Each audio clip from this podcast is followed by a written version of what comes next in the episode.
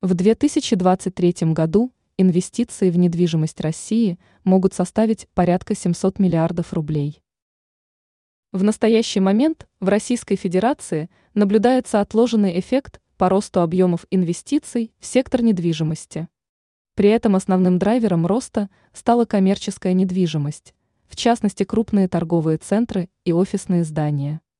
Как информирует «Известия», только в третьем квартале текущего года инвестиции в недвижимость составили почти 240 миллиардов рублей.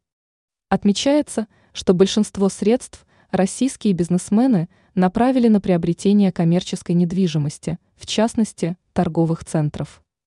В основном это объекты, которые пустуют после того, как с рынка Российской Федерации ушли крупнейшие иностранные бренды. Сейчас для отечественных предприятий возвращение иностранных компаний является неприемлемым, уже почти все ниши рынка заняты отечественными брендами. Эксперты считают, что в этом году инвестиции в коммерческую недвижимость наверняка побьют рекорд прошлого года.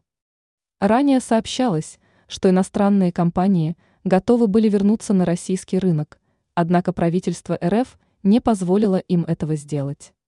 В стране сейчас наблюдается активное замещение импорта, при этом достаточно качественной продукцией.